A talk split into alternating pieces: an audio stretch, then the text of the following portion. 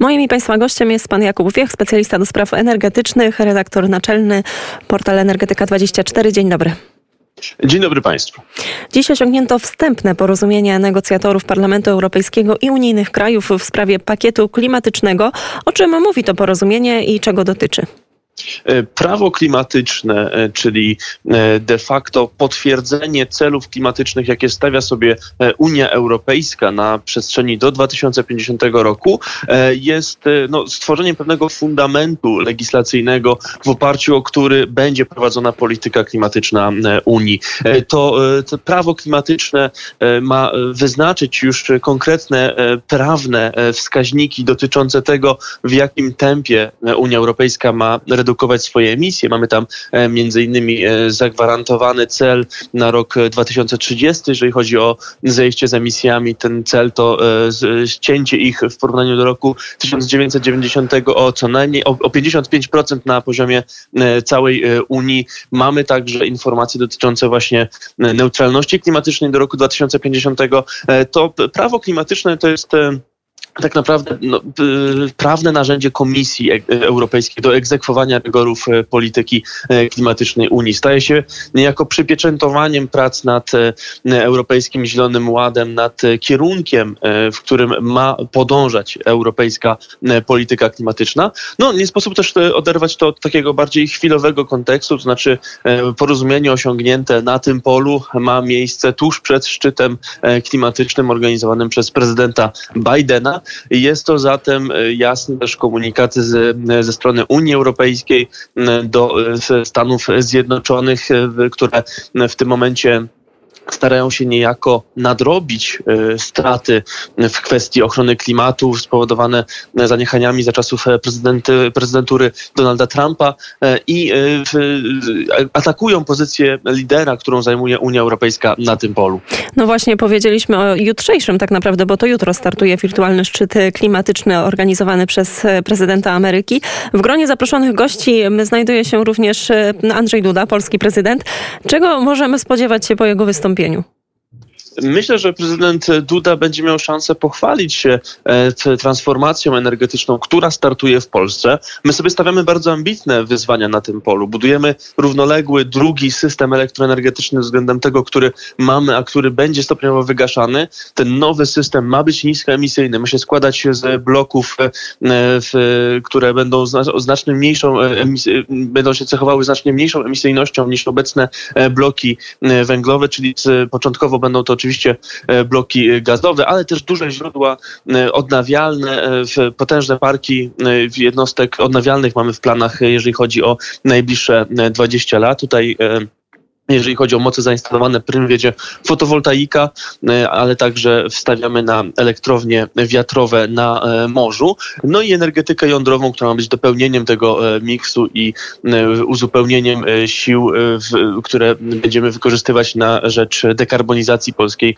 gospodarki. To jest bardzo ambitny projekt i dopiero teraz niestety rusza w pełnej krasie, ale to jest coś, co paradoksalnie Polska może przedstawić jako swój atut, jako e, z pewnego rodzaju szansę na pokazanie e, Europie, a także całemu światu, jak sprawnie można transformować głęboko węglową energetykę, jak można zmienić monokulturę węglową w systemie elektroenergetycznym w nowoczesny system, którego priorytetem jest redukcja emisji i obciążenia środowiskowego.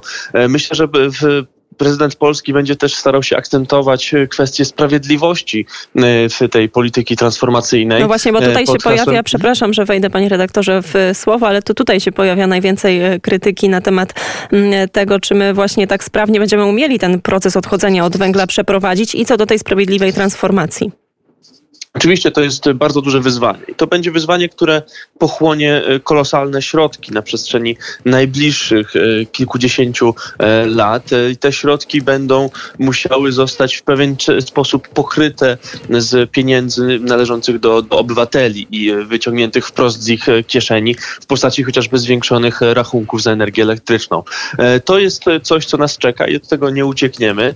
Natomiast próby montowania innej innej polityki, niejako stojącej w sprzeczności względem tych celów, nie mieszczą się po prostu w tym w obecnym, w, w obecnych ramach prawa europejskiego i w obecnych ramach struktur europejskich, do których przynależymy.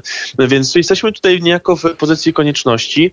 Natomiast faktycznie Polska bardzo silnie akcentuje, że mamy pewne problemy związane z zaniechaniami z lat przeszłych, e, jeżeli chodzi o tempo tej transformacji. Będzie, jesteśmy e, krajem, który ma najwyższą intensywność emisji w Unii Europejskiej. Jesteśmy też państwem, które ma najwyższy udział węgla w miksie energetycznym w Unii Europejskiej. I to nam ciąży i będzie nam ciążyć, jeżeli chodzi o e, przeprowadzanie tej transformacji. Musimy też mieć na uwadze losy rodzin górników i samych górników w ramach tego procesu. No, no tutaj są tworzone pewne mechanizmy, mechanizmy kompensacyjne, e, bo z jednej strony mamy, mm, mamy e, chociażby właśnie przygotowywaną teraz umowę społeczną z górnikami, która ma ich przygotować na ten proces, ma zamortyzować im skutki tego procesu, no ale też mamy w, z drugiej strony działania polityczne, które e, wskazują na forum Unii Europejskiej, że Polska nie da sobie rady z neutralnością klimatyczną do roku 2050 e, i właśnie między innymi z tego względu ten cel neutralności jest rozciągnięty na e, przestrzeń całej Unii Europejskiej, a nie tylko na, a nie na poszczególne kraje, dzięki czemu nasza gospodarka ma szansę na taką taryfę ulgową i to może być bardzo, bardzo pomocne. Ale oczywiście musimy się przygotować na obciążenia, które będą przekładane na społeczeństwo, natomiast no, to wynika w dużej mierze z tego, że myśmy po prostu przez ostatnie 30 lat nic z naszą energetyką e, nie robili, jeżeli chodzi o transformację w kierunku zmniejszenia emisyjności. To teraz, panie redaktorze, powróćmy jeszcze dosłownie na momencik do sprawy, którą e, praktycznie zawsze komentujemy e, we wspólnych rozmowach na antenie Radia Wnet. Budowa Nord Stream 2, czy ostatnie wydarzenia na granicy rosyjsko-ukraińskiej, sprawa Aleksieja Nawalnego. I można by tutaj jeszcze dużo wymieniać, ale wiadomo, że te ostatnie dni to jest taka bardzo napięta sytuacja właśnie wokół Rosji. Czy to w jakikolwiek sposób może wpłynąć na dalsze losy rurociągu Nord Stream 2? Może to wpłynąć, jeżeli Stany Zjednoczone y, wezmą to za czynniki decydujące o losach tego gazociągu. Natomiast widać tutaj ogromny opór ze strony y, Niemiec i y, ten opór dał się poznać na przykład po wczorajszej bezczelnej wypowiedzi kanclerz Angeli Merkel, która zupełnie w sposób przeinaczony wypowiedziała się o gazociągu Nord Stream 2, mówiąc, że gaz płynący przez niego nie jest gorszy niż gaz słany przez Ukrainę czy przez Turcję. No tutaj zaryzykuję mocne stwierdzenie, że kanclerz Niemiec chyba chce robić ze swoich słuchaczy słuchaczy idiotów, gdyż to nie chodzi o to, że ten gaz, który ma być słany Nord Stream 2 jest gorszy parametrowo, że on jest słabszej jakości. Chodzi o kwestię bezpieczeństwa. O to, że, tak? że, chodzi, że płynie przez Bałtyk, czyli pozbawia na przykład Ukrainę statusu kraju tranzytowego. Dokładnie tak. Bardzo serdecznie dziękuję. Jakub Wiech, specjalista do spraw energetycznych, redaktor naczelny energetyka24.pl. Bardzo serdecznie dziękuję. Dziękuję również.